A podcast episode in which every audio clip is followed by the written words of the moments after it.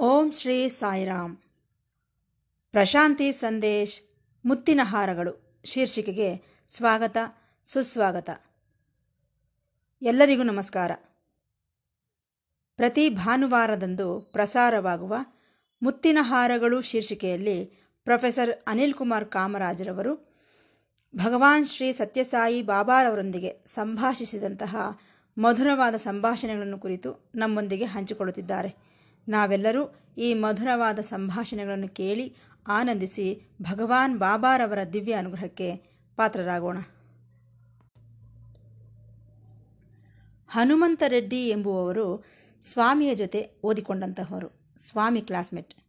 ಆತನು ಒಂದು ಸಾರಿ ಸ್ವಾಮಿಯನ್ನು ನೋಡಲು ಬಂದನು. ಆದರೆ ಸ್ವಾಮಿ ಆತನ ಕಡೆಗೆ ನೋಡಲಿಲ್ಲ. ಇದರಿಂದ ಈ ಹನುಮಂತ ರೆಡ್ಡಿಗೆ ಕೋಪ ಬಂದು ತನ್ನ ಕೈಯಲ್ಲಿದ್ದಂತಹ ವಸ್ತುವನ್ನು ಸ್ವಾಮಿ ಮೇಲೆ ಎಸೆದನು. ಈ ವಿಚಾರ ಹೆಡ್ ಮಾಸ್ಟರ್ಗೆ ತಿಳಿದ ತಕ್ಷಣವೇ ಆ ಹನುಮಂತ ರೆಡ್ಡಿಗೆ ಹಾಸ್ಟೆಲ್ನಲ್ಲಿ ಊಟ ಕೊಡಬಾರದೆಂದು ಆದೇಶ ನೀಡಿದರು. ಏಕೆ? ಇಂತಹ ತಪ್ಪು ಮಾಡಿದ್ದಕ್ಕೆ. ನಿಧಾನವಾಗಿ ಈ ವಿಚಾರ ಅಬ್ದುಲ್ ಖಾದಿರ್ ಎಂಬ ಆ ಕ್ಲಾಸಿನ ಲೀಡರ್ಗೆ ಗೊತ್ತಾಯಿತು. ಇಲ್ಲಿಯವರೆಗೆ ನಾವು ಕಳೆದ ವಾರ ತಿಳಿದುಕೊಂಡೆವು. ಈಗ ಗಮನಿಸಬೇಕಾಗಿರುವುದೇನೆಂದರೆ, ಸ್ವಾಮಿ ಹೆಡ್ ಮಾಸ್ಟರ್ನ ಹತ್ತಿರಕ್ಕೆ ಹೋಗಿ ಆತನಿಗೆ ಹೇಳಿದರು. ನೋಡು, ಹನುಮಂತ ರೆಡ್ಡಿಗೆ ಊಟವನ್ನು ಕೊಡಿ ಎಂದು. ಅದಕ್ಕೆ ಹೆಡ್ ಮಾಸ್ಟರ್ ಹೇಳಿದರು, ಈ ಹನುಮಂತ ರೆಡ್ಡಿ ಎಂಬ ವಿದ್ಯಾರ್ಥಿ ಅಗೌರವದಿಂದ ವರ್ತಿಸಿದ್ದಾನೆ, ಹಾಗಾಗಿ ಈ ಶಿಕ್ಷೆಯನ್ನು ಕೊಡಬೇಕಾಗಿ ಬಂದಿತು ಎಂದರು. ಆಗ ಸ್ವಾಮಿ, ಆ ಹುಡುಗನನ್ನು ಕ್ಷಮಿಸಿ ಎಂದರು. ಆಗ ಹೆಡ್ ಮಾಸ್ಟರ್ ಹನುಮಂತ ರೆಡ್ಡಿ ಎಂಬ ಹುಡುಗನಿಗೆ ಬರುವ ಗುರುವಾರದಂದು ಸತ್ಯನನ್ನು ಭೇಟಿಯಾಗಲು ಹೇಳಿದರು. ಸತ್ಯನನ್ನು ಭೇಟಿಯಾದಾಗ ಆಗ ಸತ್ಯ ಏನು ಹೇಳಿದರೆ ಹಾಗೆ ಮಾಡುತ್ತೇನೆ ಎಂದರು. ಅದೇ ಪ್ರಕಾರ ಹನುಮಂತ ರೆಡ್ಡಿ ಸ್ವಾಮಿಯನ್ನು ಭೇಟಿಯಾದನು. ಅಷ್ಟರಲ್ಲಾಗಲೇ ಸ್ವಾಮಿಯ ಮನೆ ಮುಂದೆ ನೂರಾರು ಜನ ಕ್ಯೂನಲ್ಲಿ ನಿಂತಿದ್ದರು. ಆಗ ಅಬ್ದುಲ್ ಖಾದಿರ್ ಸ್ವಾಮಿ ಹತ್ತಿರಕ್ಕೆ ಹೋದನು. Student leader. ಆಗ ಸ್ವಾಮಿ ಹೇಳಿದರು, ನೀನು ಹನುಮಂತ ಹನುಮಂತ ರೆಡ್ಡಿಯ ಬಗ್ಗೆ ಮಾತನಾಡಲು ಬಂದಿದ್ದೀಯಾ? ಅಲ್ಲವೇ? ನಿಜ ಹೇಳಬೇಕೆಂದರೆ ಆತನು ಆ ರೀತಿ ವರ್ತಿಸಲು ನಾನೇ ಕಾರಣ. ಆತನನ್ನು ಶಿಕ್ಷಿಸುವುದಲ್ಲಿ, ಶಿಕ್ಷಿಸುವುದರಲ್ಲಿ ತಪ್ಪೇನಿಲ್ಲ. ಆದರೆ ಹೆಡ್ ಮಾಸ್ಟರ್ಗೆ ಹೇಳು. ಇನ್ನು ಮುಂದೆ ಆತನಿಗೆ ಊಟವನ್ನು ಕೊಡಬೇಕೆಂದು ಎಂದರು.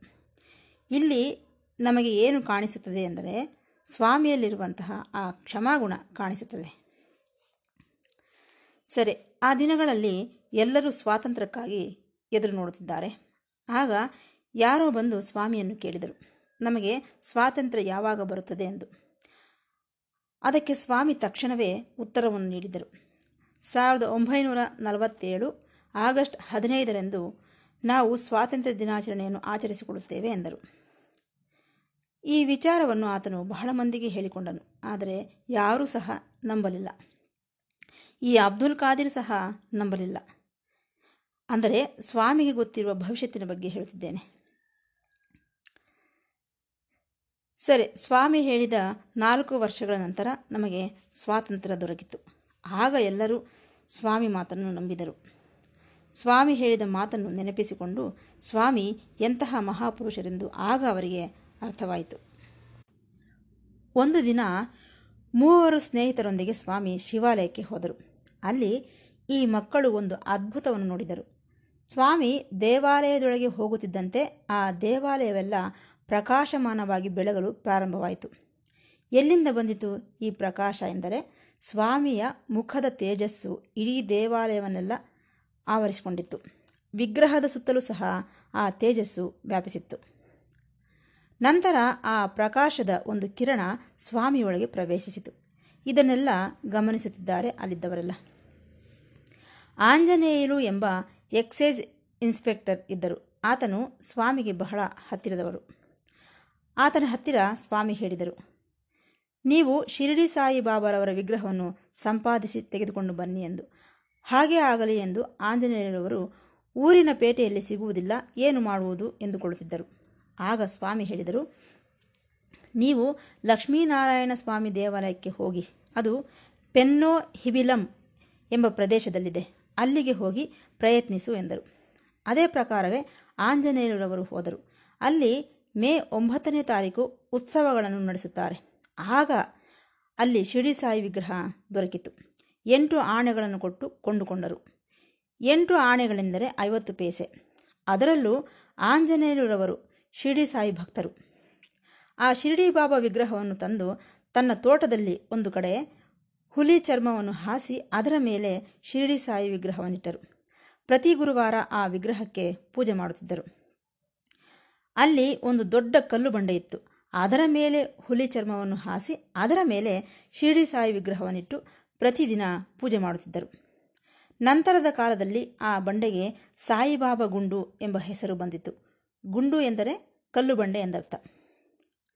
ಸರಿ, ಆಂಜನೇಯರವರ ಮನೆಯಲ್ಲಿ ನಡೆಯುತ್ತಿದ್ದ ಭಜನೆಗೆ ಸ್ವಾಮಿ ಹೋಗುತ್ತಿದ್ದರು. ಪಕ್ಕದ ಊರಿನಿಂದಲೂ ಭಜನೆಗೆ ಜನರು ಬರುತ್ತಿದ್ದರು ಪ್ರತಿ ಗುರುವಾರ. ಆಂಜನೇಯರವರ ಮನೆ ಊರಿಂದ ಹೊರಗೆ ಇದ್ದುದರಿಂದ ಬಹಳ ನಿಶಬ್ದವಾಗಿರುತ್ತಿತ್ತು ಆ ವಾತಾವರಣವೆಲ್ಲ. ಈ ಆಂಜನೇಯರವರಿಗೆ ಇಬ್ಬರು ಮಕ್ಕಳಿದ್ದರು. ಒಬ್ಬರ ಹೆಸರು ಸುಬ್ಬರತ್ನಮ್ಮ ಹಾಗೂ ನರಸಿಂಹದಾಸ್ ಎಂದು ಸ್ವಾಮಿಯ ಕ್ಲಾಸ್ಮೇಟ್ಸ್. ಇವರೆಲ್ಲರೂ ಸೇರಿ ಭಜನೆ ಮಾಡುತ್ತಿದ್ದರು. ಆ ದಿನಗಳಲ್ಲಿ ನಡೆದಂತಹ ವಿಚಾರಗಳನ್ನೆಲ್ಲ ಈ ನರಸಿಂಹದಾಸ್ ಮುಂದಿನ ದಿನಗಳಲ್ಲಿ ಹೇಳಲು ಪ್ರಾರಂಭಿಸಿದರು. ಒಂದು ದಿನ ಸ್ವಾಮಿ ಈ ನರಸಿಂಹದಾಸರನ್ನು ಎಲ್ಲರಿಗೂ ಪರಿಚಯ ಮಾಡಿಕೊಟ್ಟರು. ಇವನು ನನ್ನ ಕ್ಲಾಸ್ಮೇಟ್. ನನ್ನ ಜೊತೆ ಭಜನೆ ಮಾಡುತ್ತಿದ್ದನು ಎಂದು. ಇವರೆಲ್ಲರೂ ಸ್ವಾಮಿಯ ಮೇಲೆ ಬಹಳ ಪ್ರೀತಿಯನ್ನು ಬೆಳೆಸಿಕೊಂಡಿದ್ದರು. ಈ ನರಸಿಂಹದಾಸರ ತಂದೆ ಸ್ವಾಮಿಯನ್ನು ಊಟಕ್ಕೆ ಕರೆಯುತ್ತಿದ್ದರು. ಸ್ವಾಮಿ ಯಾವಾಗಲೂ ಒಂದು ಬಿಳಿ ಶರ್ಟ್ ಹಾಗೂ ಕಾಕಿ ನಿಕ್ಕರ್ ಹಾಕಿಕೊಳ್ಳುತ್ತಿದ್ದರು. ಒಂದು ಸಾರಿ ಸ್ವಾಮಿ ತನ್ನ ಶರ್ಟಿಗೆ ಗುಂಡಿಯನ್ನು ಹೊಲೆಯಲು ಈ ಆಂಜನೇಯರವರ ಪತ್ನಿಗೆ, ಅಂದರೆ ನರಸಿಂಹದಾಸ್ ಅವರ ತಾಯಿಗೆ ಹೇಳಿದರು. ಆ ಶರ್ಟೇನೋ ಹರಿದು ಹೋಗಿತ್ತು. ಅದನ್ನು ಗಮನಿಸಿದ ನರಸಿಂಹದಾಸ್ ಒಂದು ಹೊಸ ಶರ್ಟನ್ನು ಹೊಲಿಸಿ ಸ್ವಾಮಿಗೆ ಕೊಟ್ಟರಂತೆ. ಸ್ವಾಮಿ ಆಂಜನೇಯರವರನ್ನು ಅಪ್ಪ ಎಂದು ಆತನ ಪತ್ನಿಯನ್ನು ಅಮ್ಮ ಎಂದು ಕರೆಯುತ್ತಿದ್ದರು. ಅದೇ ರೀತಿ ಇವರೆಲ್ಲರೂ ಸ್ವಾಮಿಯನ್ನು ಸತ್ಯ ಎಂದು ಕರೆಯುತ್ತಿದ್ದರು. ಸರಿ, ಶಾಲೆ ಮುಗಿದ ನಂತರ ಸ್ವಾಮಿ ತನ್ನ ಸಹಪಾಠಿಗಳೊಂದಿಗೆ ಫುಟ್ಬಾಲ್ ಆಡಲು ಹೋಗುತ್ತಿದ್ದರಂತೆ. ಅಲ್ಲಿ ಗೋಲ್ ಕೀಪರ್ ಇದ್ದ. ಆತನಿಗೂ ಸ್ವಾಮಿಯ ನಡುವೆ ಒಂದು ಒಳ್ಳೆಯ ಬಾಂಧವ್ಯ ಬೆಳೆಯಿತು. ಪ್ರತಿ ಗುರುವಾರದಂದು ಸ್ವಾಮಿ ಆಂಜನೇಯರವರ ಮನೆಗೆ ಶಿರಡಿ ಸಾಯಿ ವಿಗ್ರಹಕ್ಕೆ ಪೂಜೆ ಮಾಡಲು ಬರುತ್ತಿದ್ದರು. ಆಗ ಸ್ವಾಮಿ, ಮಾನಸ ಭಜರೆ ಗುರುಚರಣಂ, ದುಸ್ತರ ಭವಸಾಗರ ತರಣಂ ಎಂಬ ಭಜನೆಯನ್ನು ಹಾಡುತ್ತಿದ್ದರು. ಹಾಗೆ ಬಾಬಾರಾವ ಸಾಯಿ ಬಾಬಾರಾವ ಎಂಬ ಹಾಡನ್ನು ಸಹ ಸ್ವಾಮಿ ಹಾಡುತ್ತಿದ್ದರು. ಈ ಎರಡು ಭಜನೆಗಳನ್ನು ಸ್ವಾಮಿಯೇ ರಚಿಸಿದ್ದು. ಭಜನೆ ಮಾಡುತ್ತಿದ್ದ ಸಮಯದಲ್ಲಿ ಸ್ವಾಮಿ ಎದ್ದು ನಿಂತುಕೊಳ್ಳುತ್ತಿದ್ದರು. ಎಷ್ಟೋ ಏಕಾಗ್ರತೆಯಿಂದ, ಎಷ್ಟೋ ಆನಂದದಿಂದ ಇರುತ್ತಿದ್ದರು. ತಮ್ಮ ಶರೀರವನ್ನೆಲ್ಲ ಲಯಬದ್ಧವಾಗಿ ಆ ಕಡೆ ಈ ಕಡೆ ಆಡಿಸುತ್ತಿದ್ದರು. ಈ ಭಜನೆ ಮೂರರಿಂದ ನಾಲ್ಕು ಗಂಟೆಗಳವರೆಗೆ ನಡೆಯುತ್ತಿತ್ತು. ನಂತರ ಸ್ವಾಮಿ ವಿಭೂತಿ ಪ್ರಸಾದವನ್ನು ಹಾಗೂ ಶಿರಡಿ ಭಗವಾನರ ಕಫನಿ, ಆ ಬಟ್ಟೆಯ ಪೀಸುಗಳನ್ನು ಎಲ್ಲರಿಗೂ ಕೊಡುತ್ತಿದ್ದರು. ಕೆಲವು ವಿಗ್ರಹಗಳನ್ನು, ಹಣ್ಣುಗಳನ್ನು ಸೃಷ್ಟಿಸಿ ಅವರಿಗೆಲ್ಲ ಕೊಡುತ್ತಿದ್ದರು. ಯಾರಿಗೆ ಏನು ಕೊಡುತ್ತಿದ್ದರೋ ಯಾರಿಗೂ ಗೊತ್ತಾಗುತ್ತಿರಲಿಲ್ಲ. ಒಂದೊಂದು ಸಾರಿ ಕಲ್ಲು ಸಕ್ಕರೆಯನ್ನು ಸಹ ಸೃಷ್ಟಿಸಿಕೊಡುತ್ತಿದ್ದರು ಕೆಲವರನ್ನು ಇಂಟರ್ವ್ಯೂವಿಗೆ ಕರೆದು ಮಾತನಾಡಿಸುತ್ತಿದ್ದರು. ನಂತರ, ನಾನು ಹೊರಡಬೇಕು, ತೆಂಗಿನಕಾಯಿ ಹೊಡೆದು ಆರತಿ ಮಾಡಿ ಎನ್ನುತ್ತಿದ್ದರು. ಸ್ವಾಮಿ ಒಂದೊಂದು ಸಾರಿ ಆರತಿಯ ನಂತರ ಪ್ರಜ್ಞೆ ತಪ್ಪಿ ಬಿದ್ದು ಬಿಡುತ್ತಿದ್ದರು. ಅಲ್ಲಿದ್ದವರೆಲ್ಲ, ಸ್ವಾಮಿ ಯಾವಾಗ ಎದ್ದೇಳುತ್ತಾರೋ ಎಂದು ಎದುರು ನೋಡುತ್ತಿದ್ದರು. ಸ್ವಾಮಿ ಕ್ಲಾಸ್ಮೇಟ್ಸ್ ಯಾವಾಗಲೂ ಸ್ವಾಮಿಯ ಹಿಂದೆ ಇರುತ್ತಿದ್ದರು. ಕಾರಣ, ಸ್ವಾಮಿ ಯಾವಾಗ ಬಿದ್ದು ಹೋಗುತ್ತಾರೋ ಗೊತ್ತಿಲ್ಲ. ಹಾಗಾಗಿ ಕೆಲವು ನಿಮಿಷಗಳ ನಂತರ ಸ್ವಾಮಿ ಎದ್ದು ನಿಂತು, ಎದ್ದು ನಿಂತುಕೊಳ್ಳುತ್ತಿದ್ದರು. ಆಗ ಸ್ವಾಮಿ ಬಹಳ ಸುಸ್ತಾದವರಂತೆ ಕಾಣಿಸುತ್ತಿದ್ದರು. ಅವರ ಕಣ್ಣುಗಳೆಲ್ಲ ಕೆಂಪಾಗಿ ಇರುತ್ತಿದ್ದವು. ಈ ನರಸಿಂಹದಾಸರು ಇನ್ನೂ ಕೆಲವು ವಿಚಾರಗಳನ್ನು ಹೇಳಿದರು.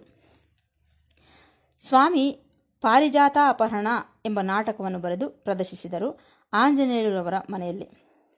ಆಂಜನೇಯರವರ ಮನೆ ಮುಂದೆ ಒಂದು ಸ್ಟೇಜ್ ವೇದಿಕೆಯನ್ನು ತಯಾರಿಸುವಂತೆ ಸ್ವಾಮಿ ಹೇಳಿದರು. ಅವರ ಮನೆಯಲ್ಲಿ ಎಂಟು ಜನ ಕೆಲಸಗಾರರಿದ್ದರು. ಅವರೆಲ್ಲರೂ ಸೇರಿ ಒಂದು ಒಳ್ಳೆಯ ನಾಟಕದ ಸ್ಟೇಜನ್ನು ತಯಾರಿಸಿದರು. ಆ ನಾಟಕ ಕೇವಲ ಆಂಜನೇಯರವರ ಕುಟುಂಬಕ್ಕೆ ಮಾತ್ರವೇ ಸೀಮಿತವಾಗಿತ್ತು. ಆ ನಾಟಕಕ್ಕೆ ಸ್ವಾಮಿ ಆಂಜನೇಯರವರ ಪತ್ನಿಯ ಸೀರೆಯನ್ನು ಕಟ್ಟಿಕೊಂಡಿದ್ದರು. ಆಂಜನೇಯರವರೇನೋ ಸ್ವಾಮಿಗೆ ಮೇಕಪ್ ಮಾಡುತ್ತಿದ್ದರು. ಆಂಜನೇಯರವರ ಮಗಳಾದ ಸುಬ್ಬರತ್ನಮ್ಮನವರು ದೇವೇಂದ್ರನ ಪಾತ್ರ ವಹಿಸಿದ್ದರು. ಸ್ವಾಮಿ ಸತ್ಯಭಾಮೆಯ ಪಾತ್ರ ಮಾಡಿದ್ದರು. ನರಸಿಂಹದಾಸರಿಗೆ ಶ್ರೀಕೃಷ್ಣ ಪಾತ್ರ ಮಾಡಲು ಹೇಳಿದರು. ಇದೇ ನಾಟಕ. ಇದರಲ್ಲಿ ವಿಶೇಷತೆ ಏನೆಂದರೆ, ನಮಗೆಲ್ಲರಿಗೂ ತಿಳಿದಿರುವಂತೆ ಶ್ರೀಕೃಷ್ಣ ಪರಮಾತ್ಮನು ಸತ್ಯಭಾಮಿಯ ಹತ್ತಿರಕ್ಕೆ ಬರುತ್ತಾನೆ. ಕೃಷ್ಣ ಪರಮಾತ್ಮನೇನೋ ಸತ್ಯಭಾಮಿಯ ಕೋಪವನ್ನು ಕಳೆಯಲು ಪ್ರಯತ್ನ ಮಾಡುತ್ತಾನೆ. ಆಗ ಸತ್ಯಭಾಮೆ ಕೃಷ್ಣ ಪರಮಾತ್ಮನ ತಲೆಯ ಮೇಲೆ ಒದೆಯುತ್ತಾಳೆ ತನ್ನ ಎಡಗಾಲಿನಿಂದ. ಈ ಸನ್ನಿವೇಶವನ್ನು ನರಸಿಂಹದಾಸರು ವಿವರಿಸುತ್ತಾ, ಯಾವಾಗ ಸ್ವಾಮಿ ಸತ್ಯಭಾಮೆಯ ಪಾತ್ರದಲ್ಲಿದ್ದು ನನ್ನ ತಲೆಯ ಮೇಲೆ ಒದ್ದರೋ, ಆಗ ಕೃಷ್ಣ ಪರಮಾತ್ಮನ ವೇಷದಲ್ಲಿದ್ದ ನನಗೆ ಎಷ್ಟೋ ಆನಂದವಾಯಿತು. ಏಕೆಂದರೆ ಆ ಪವಿತ್ರವಾದ ಪಾದಗಳು ನನ್ನ ತಲೆಯನ್ನು ಸ್ಪರ್ಶಿಸಿದವೆಂದು. ಆ ಸನ್ನಿವೇಶ ನನಗೆ ಈಗಲೂ ನೆನಪಿಗೆ ಬರುತ್ತಿದೆ ಎಂದರು ನರಸಿಂಹದಾಸರು. ಸ್ವಾಮಿಗೆ ನಾನು ಸದಾ ಕೃತಜ್ಞತನು. ಸ್ವಾಮಿ ಸತ್ಯಭಾಮಿಯ ಪಾತ್ರ ವಹಿಸಿ ನನ್ನನ್ನು ಕೃಷ್ಣ ಪರಮಾತ್ಮನ ಪಾತ್ರ ಮಾಡಿಸಿದರು. ಚೆನ್ನಾಗಿದೆ. ಒಂದು ವೇಳೆ ಸ್ವಾಮಿ ಕೃಷ್ಣ ಪರಮಾತ್ಮನ ಪಾತ್ರ ಮಾಡಿ ನಾನು ಸತ್ಯಭಾಮಿಯ ಪಾತ್ರ ಮಾಡಿದ್ದರೆ ನಾನು ಸ್ವಾಮಿಯ ತಲೆಯನ್ನು ಓದೇಬೇಕಾಗಿತ್ತು ಆದ್ದರಿಂದ ನಾನು ನನ್ನ ಜೀವನ ಪರ್ಯಂತರವೂ ಮಾನಸಿಕವಾಗಿ ಬಾಧೆ ಪಡಬೇಕಾಗಿ ಬರುತ್ತಿತ್ತೆಂದು ಹೇಳಿದರು ನರಸಿಂಹದಾಸರು. ನನ್ನ ಜೀವನ ಸಾರ್ಥಕವಾಯಿತು. ನಾನು ಎಷ್ಟೊಂದು ಅದೃಷ್ಟವಂತನಲ್ಲವೇ ಎಂದುಕೊಂಡರು ಈ ನರಸಿಂಹದಾಸರು. ಇವೇ ಆ ದಿನಗಳಲ್ಲಿ ನಡೆದಂತಹ ವಿಶೇಷತೆಗಳು. ಉಳಿದ ವಿಚಾರಗಳನ್ನು ಮುಂದಿನ ಭಾಗದಲ್ಲಿ ತಿಳಿದುಕೊಳ್ಳೋಣವೆಂದು ಹೇಳುತ್ತಾ ಈ ಭಾಗವನ್ನು ಮುಕ್ತಾಯಗೊಳಿಸುತ್ತಿದ್ದೇನೆ. ಮತ್ತೆ ಭೇಟಿಯಾಗೋಣ. ಸಾಯಿರಾಮ್.